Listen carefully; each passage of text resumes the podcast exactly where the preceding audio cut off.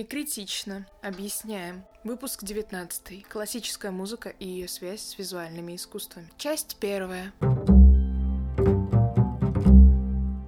Здравствуйте, дорогие слушатели! Сегодня у нас достаточно интересная и нестандартная для нашего подкаста тема, а именно классическая музыка и ее связь с визуальными искусствами, естественно, потому что все-таки поговорить про это надо, но про классическую музыку, если честно, я вообще не разбираюсь. Алина разбирается, но немного. И мы пригласили спикера Евгения Авдеева, который нам расскажет вообще про все сложности, связанные с современной классической, академической, как я понимаю, музыкой. У нас стандартный вопрос для всех спикеров, которые приходят. Это вопрос, который можно сформулировать следующим образом. Евгений, расскажите, а что вас вообще драйвит по жизни? Почему вы пришли именно в эту область? Область и как вы в ней себя ощущаете и развиваетесь? Обычно в музыку идут вначале музыкальная школа, потом музыкальное училище, потом, соответственно, высшее заведение, чаще всего это консерватория. Есть другой способ это когда человек за 11 лет, учебное заведение называется десятилетка, несмотря на то, что 11 лет учится, они получают среднее специальное образование. То есть, по сути, а, у большинства есть выбор на, на уровне входа в музыку, когда ребенка в 7 лет отдают в школу, потом он делает осознанно хочет получить свою первую профессию среднюю специальную, а после этого уже выше.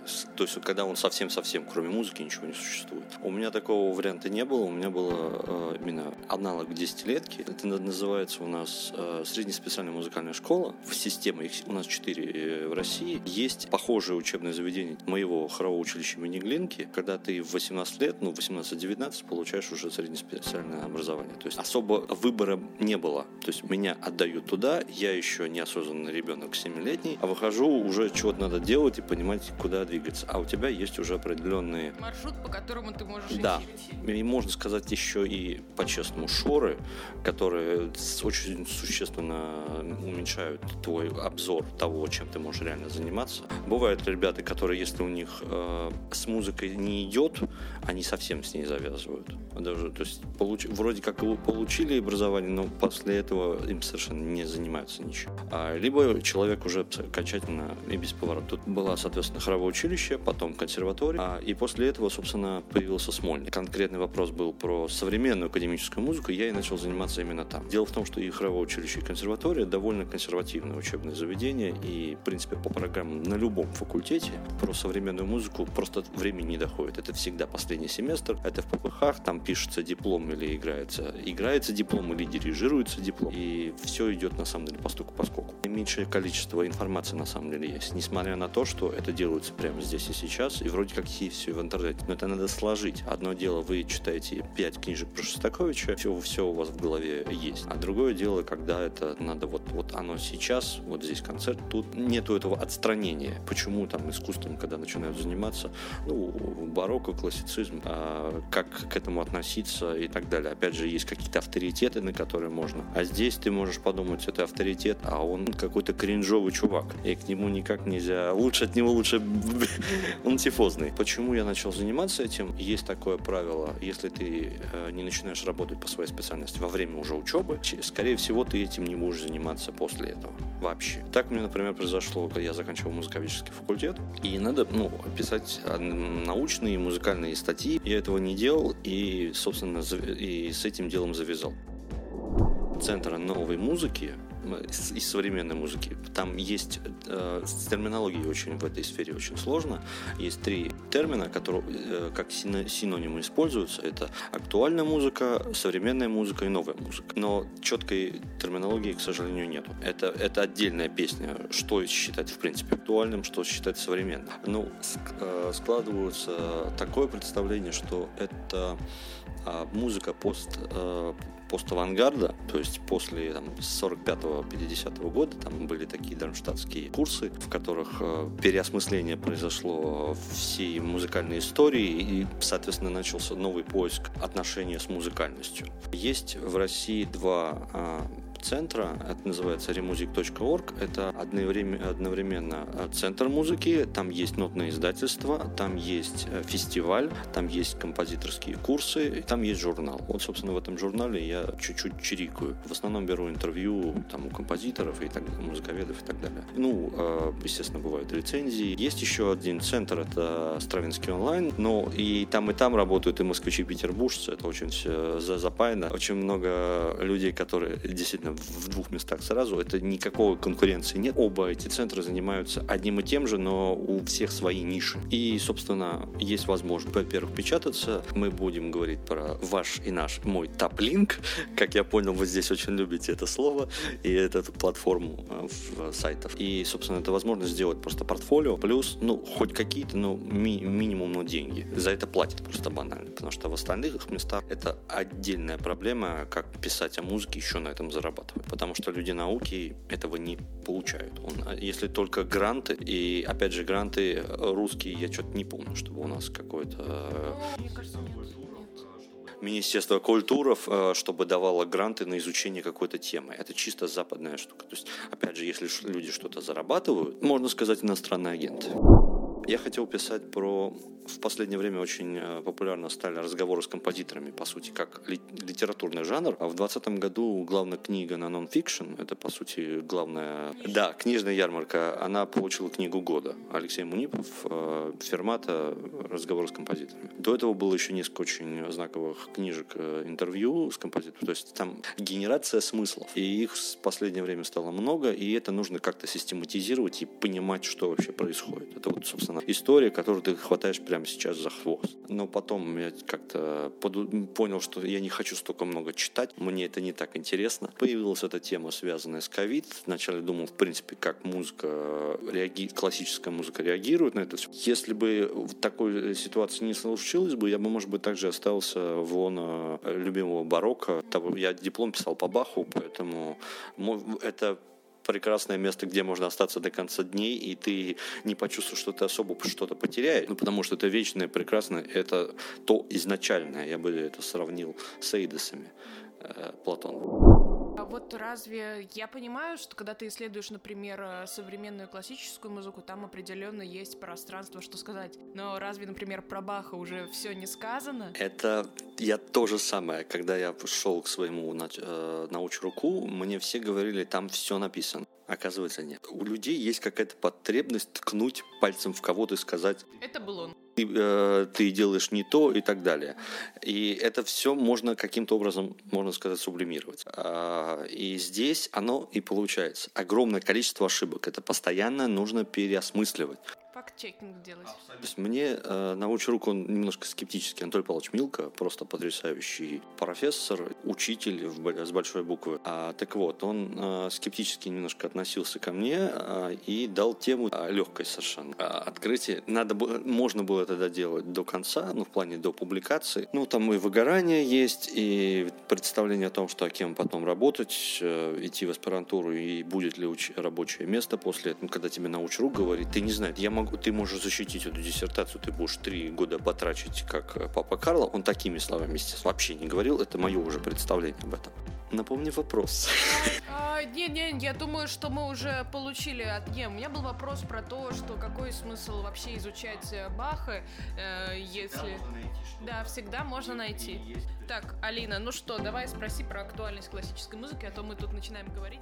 Еще хотели бы узнать, вообще актуальна ли сейчас классическая музыка, и кто, каким образом, и слушает ли ее вообще, и зачем ее слушает. Это прекрасный вопрос. А, Если совсем краткий ответ из двух слов, nobody knows. Никто не знает, кто ее слушает. А, Это глобальная проблема нашей науки, именно музыковедения. Она образовалась где-то примерно в 49 году. Вы, наверное, помните постановление а, журнала «Звезда» «Ленинград», связанное с Пастернаком и Ахматовой, потом связанное с музыкой в 48 году, именно с композиторами. Шостакович называл э, 48 год второй свой день рождения, потому что должны были просто все уничтожить. Наукой э, с нашей, с музыковедением это произошло в 49 году, э, были тоже процессы по э, музыковедам, и, собственно, тогда ее тотально подорвали. Почему я об этом всем говорю? Было такое словосочетание вульгарный социологизм, изучение музыки не только партитуры, а что-то связанное вокруг нее, как ее воспринимают, как они пишут, как трансформируются отношения к ней. Это все вульгарный социологизм, этим заниматься нельзя. Поэтому советское и постсоветское музыкознание это в первую очередь анализ музыки. Все, что идет дальше, ну и, пардон, а, банальная библиография, биог- биография композитора и какое-то общее представление. Дальше это уже начинается, ну, скажем, дорога, на которую не советуют идти, настоятельно не советуют. И, соответственно, социологии нету мы идем в филармонию, фила, сама по себе может быть филармония, знает, я абсолютно точно знаю, есть один тип организации в России, который точно знает, кто к ним ходит, просто потому что это опера и балет многосоставный. Там огромные деньги, если сказать, э, самые большие деньги, какие вообще возможны, потому что, ну, представьте себе, э, любая опера — это минимум оркестра, там, 100 человек э, в яме, а плюс хор, может быть столько же человек, плюс солистов там 10, 15, 20, осветители, гримеры, костюмеры, просто, ну, то есть это самый дорогой вид театра в принципе. Они должны понимать, кому это продавать и все остальное. Но опять же, это тотально разрозненная информация. Есть в России несколько учебных заведений, в принципе, институтов социологии, которые блистают на весь мир. Всем знакомая Шанинка в Москве и Европейский университет в Санкт-Петербурге. Но там не занимаются социологией музыки. Этим должны заниматься музыковеды, а они этим не занимаются. А социологов у них нету музыкального аппарата, чтобы это соединить. Оперные театры знают. По поводу филармонии я уже, по крайней мере, наша, из-за того, что у нее довольно закостенело репертуар и все остальное, меньше. Если вам интересно то, о чем мы говорим, то предлагаем перейти по ссылке в описании выпуска, подписаться на наши соцсети, на Инстаграм, Телеграм, Яндекс.Кью, Яндекс.Дзен. Там вы можете найти больше интересной информации, а, пообщаться с такими же, как и вы, любителями искусства. Конкретно начинается про нашу тему этого подкаста, про то, как вообще может классическая музыка взаимодействовать с какими-то культурными институциями, которые связаны с визуальными искусствами, то есть это может быть какие-то галереи, творческие пространства. И есть ли вообще какие-то удачные опыты, которые, естественно, не у нас, то есть это или где-то на Западе, или вообще в Америке, а, есть ли какие-то, то есть вот примеры, когда сделано хорошо, и все получают от этого удовольствие? На самом деле, когда э, начинаешь следить э, ну, за, специально за каким-то предметом, опять же, в первую очередь э, фокусируешься на то, что тебе интересно. Музыка. Честно, вот конкретно у нас я могу вспомнить только несколько площадок, которых э, фигурирует как центр современного искусства, но при этом там регулярно происходят концерты. Это вообще э, большая сложность. У нас терминология с искусствоведением одна, но в понятия э, вкладываются в одни и те же термины совершенно разные. Один из них мы потом немножко поговорим, это как раз видеоарт, цифровое искусство. Так вот, э, есть центр современного искусства ЗИЛ, по-моему, в Москве. Вот там регулярно происходит концерт академической музыки. А недавно, вот по сути, можно сказать, таким центром стал Дом радио. Самая главная проблема, которую я в этом вижу, галеристы, у них в их понимании искусства просто нету музыки. Там, естественно, всегда есть какой-то саунд-дизайн. Но назвать это современной музыкой, тем более академической, хотя они занимаются современным академическим искусством, оно вот совершенно как бы это два полушария, у которых нет абсолютно никакого соединения. А Дом радио чем отличается? Приход к э, взаимодействию пришел со, со стороны музыки, но это редкий случай возможности такого сделать. В Доме радио есть э, по сути, главный куратор, художественный руководитель, он же э, Теодор Курентзис, дирижер, и он понимает, что он хочет делать Gesamtkunstwerk, не будем ругаться, но это очень прекрасное, емкое слово, которое объясняет синтез искусств. И он понимает, что ему нужно и кино, и живопись, и фото, и все угодно, что угодно. И он приглашает специалиста в этой области, который становится куратором в этой области именно в, в Доме радио. Я даже специально подгуглил э, его фамилию. Э, этот человек работал долгое время в Эрмитаже, Дмитрий Озерков, может быть, вы его знаете у меня в детстве такое было открытие, когда оказалось, что вода и масло, если налить их в один стакан, они не сливаются совершенно. Вот это оно и есть. То есть это параллельные две жидкости, которые никакого взаимодействия у них почти нет. Вот он пришел в Дом радио, сейчас э, выставка Александра Роченко, легендарного фотографа, который даже музыканты знают, потому что есть такие фотографии, которые, ну, ты понимаешь, это культурный код, в принципе, наш э, того времени. В этом месте делаются и спектакли ставятся, танец, фото, спектакли там ставят ставится, э, музыка играется. Вот, вот такие примеры, и в принципе, должны быть. У нас в стране и в других странах есть такое место, в которых идеально для этого может подойти. Это, на самом деле, библиотеки такими местами становятся. Но я не могу вспомнить ни одну библиотеку, чтобы там были должности куратор по искусству и куратор по музыке. По сути, это должны быть два человека, которые регулируют весь контент, потому что любую библиотеку мы берем, там всегда есть 50 примерно посадочных мест, там всегда можно сделать фотографии, можно сделать, ну, то есть выкрутиться, по поиграть с расположением и так далее. Такие примеры на Западе я просто специально не смотрел, но они точно есть, и там это взаимодействие, скорее всего, больше, чем у нас. Получается, в чем проблема? У визуального арта есть пространство, у них есть галереи, но у них нет никакого представления о музыке, и они не приходят и не дергают музыкантов за, за рукав, что здесь можно сделать из современной музыки. Они сами по себе делают э, какой-то саунд-дизайн тому, что там сделано, потому что для них визуальная картинка самая важная. А музон — это так чего-нибудь. Э, это звучащие обои. А меблировочная музыка, такой был термин у Эрика Сати. То мы слышим постоянно вот эта фоновая музыка, это все идет оттуда. Человек э, страшно хотел, чтобы вот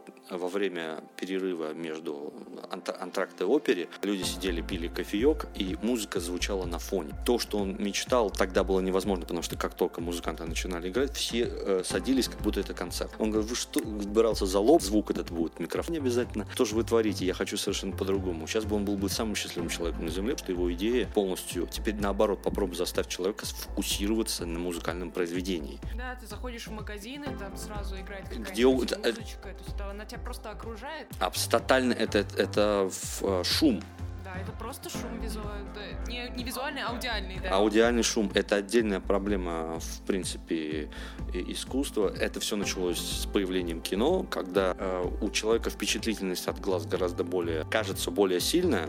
Ну, по крайней мере, он большую часть информации получает от нее. И поэтому звуки уходят на дальний план. Но, опять же, хоррор работает только на, на, на звуке. Вы можете смотреть э, картинку «Черный квадрат», если вам музыку соответствующую сыграть, вам будет страшно от этого. Э, саундтрек из «Челюстей».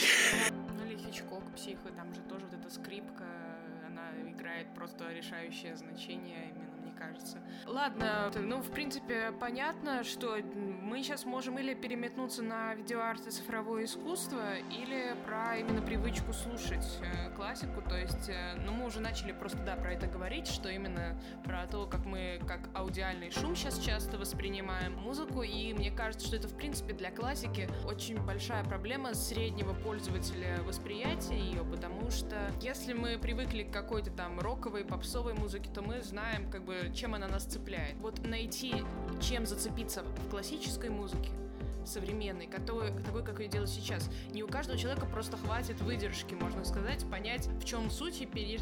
и не, ну, то есть слушать ее не просто фоном, а как бы, чтобы у тебя было какое-то, ну, ощущение катарсическое от этой музыки. Э, это требует определенного, ну, то есть это искусство слушать.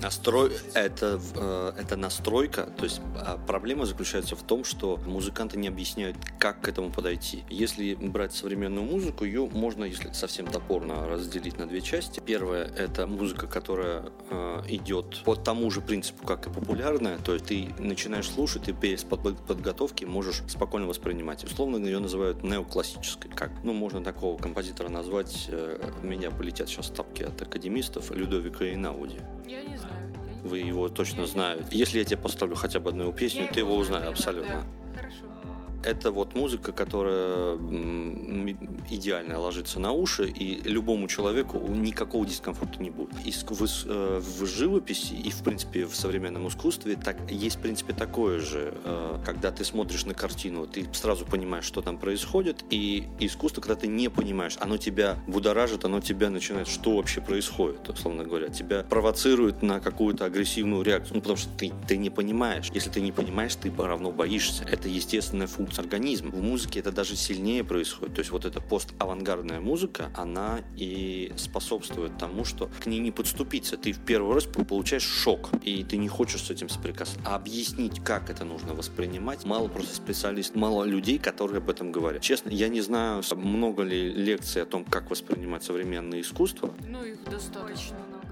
я думаю, гораздо больше, чем, ну, чем у нас. Музыковедение мало выходит на а, крупные аудитории, чтобы привлечь себе. Есть вот, например, сейчас самая раскрученная, может быть, это Аня Веленская, которая пытается, вы даже вы ее, наверное, знаете. Я, знаю, Алина кивает, мне кажется. Не, не кажется, Алина может сказать, что она знает. Как бы профессионал, ну, тут сложно сказать, потому что совсем-совсем профессионалы ее будут клеймить, потому что она не закончила консерваторию, и как ты имеешь право, уйдя из консерватории, не закончив ее. Может, про, про Вивальди и про Моргенштерна может быть в одном, э, в одном предложении. О, это возможно. Мало спикеров, которые об этом будут говорить. Вопрос подготовки слушателя, желание. Есть ли от этого, э, опять же, польза? Ну, то есть нету, можно сказать, маркетинговой стратегии. Если ты хочешь привлечь к себе, ты вначале должен вложиться. В данном случае интеллектуальные усилия. Глобальная проблема э, заключается в том, что есть определенный пласт академической музыки, который удобоварим и его играют, а вы, э, выходя за рамки, нужно сразу объяснять. Это многократное увеличение расходов силовых, в первую очередь. Даже не всегда это в деньгах. Ну, сколько нужно спикеру дать за лекцию. Я абсолютно... Многие, многие готовы бесплатно, я думаю, ее прочитать. Это не совсем правильно. Всегда мотивация должна быть. Э, ну, даже 5000 за одну лекцию там, на час. Мне кажется, популярную тем более. Для специалиста это не такая большая запара, но это достаточная мотивация, чтобы сделать это на качественном уровне. Опять же, нужно еще правильную энергетику давать, потому что если это выйдет профессор из э, какого-то учебного заведения, немножко такого зашоренного, это люди не будут этого правильно воспринимать. Тут энергетика должна быть. Это, ну, то есть там слишком много но, э, чтобы однозначно это решить. Но это можно сделать. Повторю немножко э, то, что у академической музыки не хватает вот этого капитализма. В... Нет, нет, нет, а капитализма внутри. То есть то, что мы э, можем при, прицепить к себе больше, большую аудиторию, на этом даже просто банально больше заработать. Большинство институций у нас, по крайней мере, в стране, они как это называется? Не заинтересованы в этом? А, они институциональны. Мы не хотели говорить про политику, но есть одна, одно объяснение. То есть заказчик э, контента не гражданин, который его потребляет. Это государство, которое дает деньги. А раз ты получаешь деньги от государства, то у тебя нет резона особо напрягаться. Тебе особо ничего не прилетит, если к тебе начнет больше народу приходить на концерты, как мне кажется. А, ну да, разумно. Одно единственное, вот э, Дом радио, почему еще так? Это не государственное пока что, по крайней мере, культурное заведение. Они нужно выживать. Рыночек все решает. Если это свободный рыночек, максимально оно начинает работать само по себе. Мотивация появляется. Тебе нужно выдержаться на плаву минимум, а еще лучше куда-то двигаться вперед, выйти, вперед, выйти в плюс, да, вперед. На этом Первая часть подкаста про классическую музыку и ее связь с визуальными искусствами завершается. Вторая часть выйдет по традиции, как у всех наших выпусков, которые мы разбиваем на две части, 23 января, в это воскресенье. Подписывайтесь, чтобы ничего не пропустить. И конкретно в конце этого выпуска мы вводим такую рубрику, как «Приносим извинения». Мы приносим извинения за качество записи Евгения Авдеева, потому что возникли некоторые аудиальные реальные трудности, когда мы записывали его голос, и поэтому вы можете слышать некоторые шумы на записи. Мы, честно, старались убрать их как могли. Потратили на монтаж просто в 10 раз больше времени, но, к сожалению, полностью эту помеху устранить так и не удалось. Мы очень благодарны каждому слушателю, который, несмотря на очевидные недостатки этой записи, дослушал до этого места и обещаем впредь не допускать таких технических ошибок. Оставайтесь с нами и ждите вторую часть часть.